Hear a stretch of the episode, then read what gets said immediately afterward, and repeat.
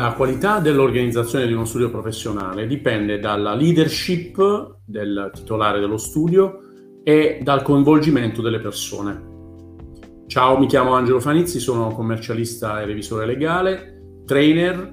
scrittore e professional uh, coach. Oggi affronteremo uh, nella seconda parte dell'organizzazione dello studio proprio queste tematiche legate alla leadership e alla condivisione e al coinvolgimento delle persone. Partiamo dalle slide che ho preparato per voi. E dalla eh, solita domanda che io durante il Coffee Drops eh, vi, vi, pongo. Eh, e oggi la domanda è questa. Fermati un attimo e rispondi alla seguente, doma- alla seguente domanda. Qual è lo stato organizzativo del tuo studio professionale? E ci sono quattro ipotesi. Mai cominciato? Ho iniziato ma ho difficoltà nell'andare avanti, a buon punto manca ancora poco, oppure è completato. A seconda della risposta eh, che eh, darai a questa, questa domanda, eh, ci sarà poi un, un proseguo della, della, dell'attività di organizzazione. Quindi ti chiedo di, prenderti, di mettere in pausa questo video, di prenderti un minuto per scrivere e rispondere a questa domanda, per poter poi capire effettivamente a che punto sei sull'organizzazione. Vediamo, chi, vediamo che cosa succede eh, in base a quella che è la tua risposta. Quindi se hai risposto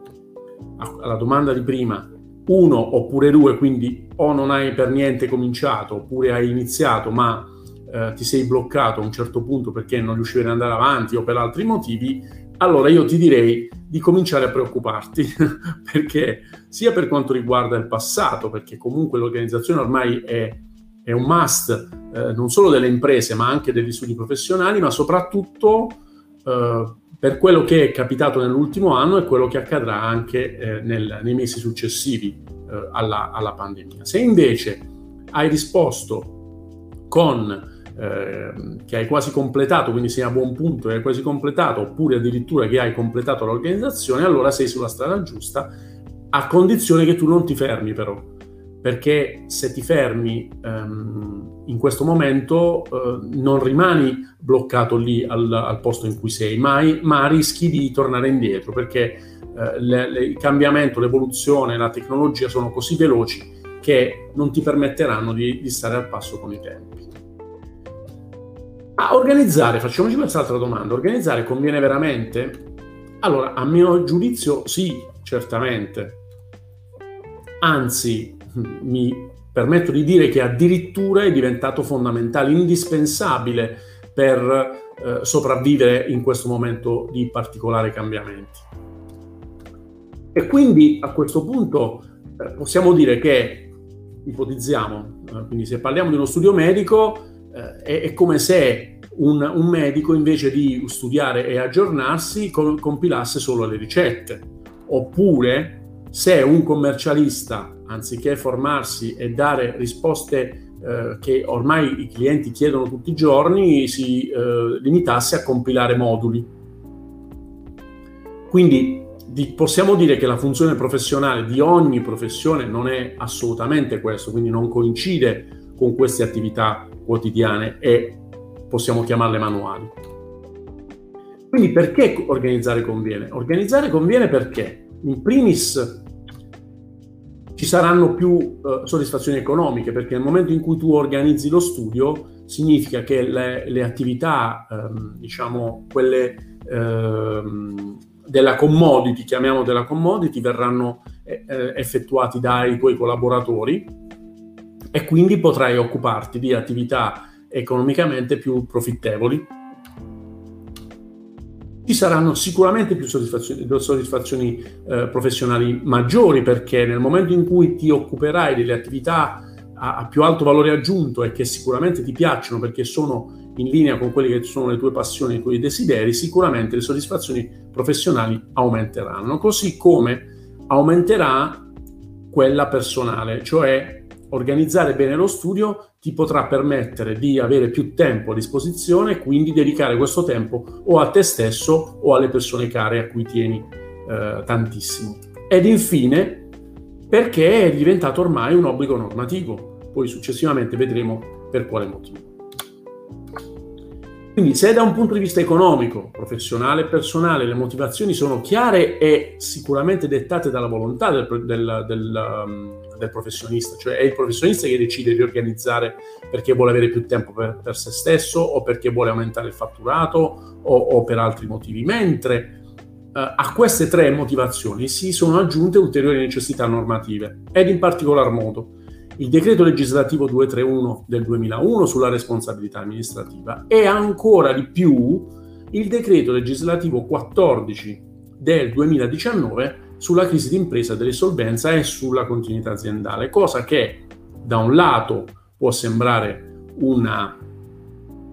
diciamo, un impegno, ulteriore impegno già alle, alle tante attività, per esempio, che il commercialista eh, deve, deve, portare avanti, ma è anche una grande opportunità perché ehm, la, la, proprio il decreto legislativo 14 del 2019 ha obbligato tutte le partite IVA, tutte le imprese, indipendentemente dalla forma giuridica e dalle dimensioni, di, ehm, di mettere su una, un'adeguata organizzazione per far sì che l'azienda eh, possa andare avanti nel tempo e quindi che possa avere la continuità aziendale e anche gli studi professionali sono, rientrano questo, nel novero delle aziende e delle attività che devono tener conto di questa normativa. Quindi questa è un'ulteriore opportunità che si aggiunge alle tante attività che il, il commercialista, per esempio, ehm, svolge e che potrà diventare anche un valore aggiunto per lo studio stesso. Vediamo esattamente che cos'è la qualità organizzativa? Si, si, in questo periodo si sente parlare tantissimo di qualità organizzativa. Vediamo di spiegare in maniera sintetica di che cosa parliamo. La qualità organizzativa non è altro che la, la necessità di far bene le cose e farle al momento giusto perché l'obiettivo finale deve essere quello di soddisfare i bisogni dei nostri clienti. Ricordiamo che eh, soddisfare i bisogni dei nostri clienti, almeno quelli espliciti, cioè quelli che i nostri clienti ci chiedono, è il minimo indispensabile che possiamo fare per eh, essere considerati di qualità, uno studio di qualità. Se invece riuscissimo a, eh, a, soddisfare anche quelli impliciti o quelli addirittura latenti, cioè che il nostro cliente non conosce, di, non, non sa di avere, in quel caso veramente diventeremmo un punto di riferimento per tutte le, le imprese, i nostri clienti e quindi il cliente ci pagherebbe eh, con, con, maggiore eh, desiderio, ma maggiore voglia ma, e maggior piacere. Quindi la qualità organizzativa può essere identificata anche o meglio conosciuta con le tre P, partendo dalla P delle persone, la P dei processi e la P dei eh, prodotti. In questo caso, eh, parlando di studi professionali, non potremo parlare di prodotti, ma parleremo di servizi, perché comunque il, eh, lo studio professionale dà servizi, non dà prodotti, quasi mai. Quindi, partendo dalle persone, è indispensabile che le persone vengano valorizzate all'interno dello studio, che vengano formate, che vengono prima di tutto, ecco, facendo un passo indietro, selezionate in base a quelle che sono non solo a, a quelli che sono i nostri desideri o, o, o, bisogni di inserimento all'interno del nostro studio, ma anche quelli che sono i loro talenti, per esempio. E quindi le persone sono sicuramente forse l'AP più importante. Poi subito dopo c'è l'AP dei processi, cioè ogni attività per poter organizzare bene lo studio e, e, ehm, e, quindi dare qualità sia all'interno che all'esterno, quindi sia ai clienti interni che ai clienti esterni, è necessario che ogni attività che noi andiamo a svolgere debba essere gestita attraverso processi, attraverso flowchart, attraverso l'organigramma, attraverso anche eh, tutto quello che ci può permettere di dare qualità e evitare, limitare al, veramente al minimo eh, gli, gli eventuali errori. In ultimo, i servizi. Eh, in questo momento i servizi cosiddetti della commodity, e quindi che ne so, l'elaborazione dati per quanto riguarda la contabilità e il commercialista, la, la dichiarazione dei redditi, quindi attività cosiddette normali, o nel caso dei consulenti del lavoro la, la, l'elaborazione del cedolino, sono diventate, come dicevo prima, delle commodity e quindi il cliente le percepisce in maniera le percepisce come costo e non come valore aggiunto. Quindi i servizi che noi dobbiamo e possiamo dare sono servizi aggiuntivi di alto valore aggiunto che possono essere, come dicevamo prima, anche la, la, la gestione dell'organizzazione ai fini della crisi d'impresa, per esempio. E poi teniamo sempre presente, tieni sempre presente che il cliente è e deve essere messo al centro di tutto, perché il cliente è il motivo per cui noi esistiamo e quindi deve essere assolutamente rispettato, deve essere seguito, curato e lo, nello stesso tempo il cliente deve capire che noi siamo il, il suo supporto e quindi anche lui deve avere rispetto di noi, soprattutto quando parliamo di, uh, di parcelle, quindi in caso delle parcelle. Dobbiamo dare valore al nostro lavoro affinché il nostro cliente dia valore, uh, dia valore al, alla, alla parcella che noi presenteremo periodicamente. Passiamo adesso alla, a parlare della leadership nello studio. La leadership, così come vedete in questa immagine, non è altro che una visione, quindi il, il titolare dello studio o eventualmente i soci dello studio associato, o, o anche se parliamo di una, di, una, di una, società di servizi, avere, devono avere una visione che devono coinvolgere, con, eh, con, la quale coinvolgere anche i propri collaboratori. Vedete qui c'è il, ipotizzo il titolare dello studio che guarda più in là e indica ai propri collaboratori dove, dove andare per um, e, e, loro remano con, con, una certa anche con una certa uh, forza e attenzione. Quindi partiamo dalla vision per poi passare alla mission, quindi come fare per arrivare a, quel, a, quel, a quell'obiettivo che ci siamo posti. Um, perché avere una vision, avere un sogno, avere un desiderio non basta se non metti in pratica attraverso la mission eh, ogni passo per poter raggiungere quell'obiettivo. I valori, è normale che eh, all'interno dello studio ci devono essere dei valori forti, condivisi con tutti gli stakeholder, sia all'interno dello studio ma anche per, per assurdo all'esterno, anche i propri fornitori devono condividere i valori dello studio perché se noi ci poniamo come obiettivo la qualità, la massima qualità, ma i nostri fornitori non, non lo condividono e quindi ci eh, danno dei servizi di pessima qualità, è normale che per, il, il,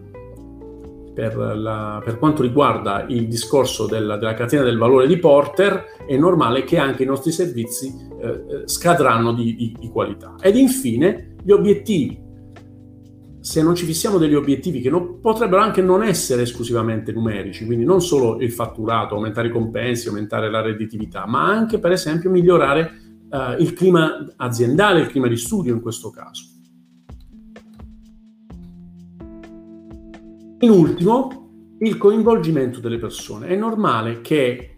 il successo o la, sconfina, la sconfitta del tuo studio dipendono dalle persone che lavorano all'interno dello stesso. Quindi è importante, come dicevo prima, la selezione, cioè fare una valutazione delle persone che devono lavorare all'interno dello studio perché devono, devono, avere dei valori importanti, li devono condividere con il titolare o con i titolari dello studio, perché eh, le persone sono la parte più importante dello studio stesso. Io adesso ho terminato e ritorniamo un attimo in video, così a, a manca solo un minuto ai 15 minuti previsti, eh, in maniera che io vi, vi possa dare l'appuntamento alla, prossimo mercoledì per quanto riguarda Digital Caffè, eh, con una, una, nuova edizione del Digital Caffè, così come a venerdì prossimo nel Coffee Drops in cui ritorneremo a parlare di libri con un libro molto interessante di un amico, eh, collega e socio della rete, eh, Antonio Starace, che ha scritto insieme a Rosario Carrisi un bellissimo libro per quanto riguarda la gestione del GDPR, che secondo me è un po' sottovalutata. Quindi io vi do appuntamento a mercoledì e a venerdì, vi ringrazio per l'attenzione e vi abbraccio tutti, augurandovi una buona giornata. Ciao!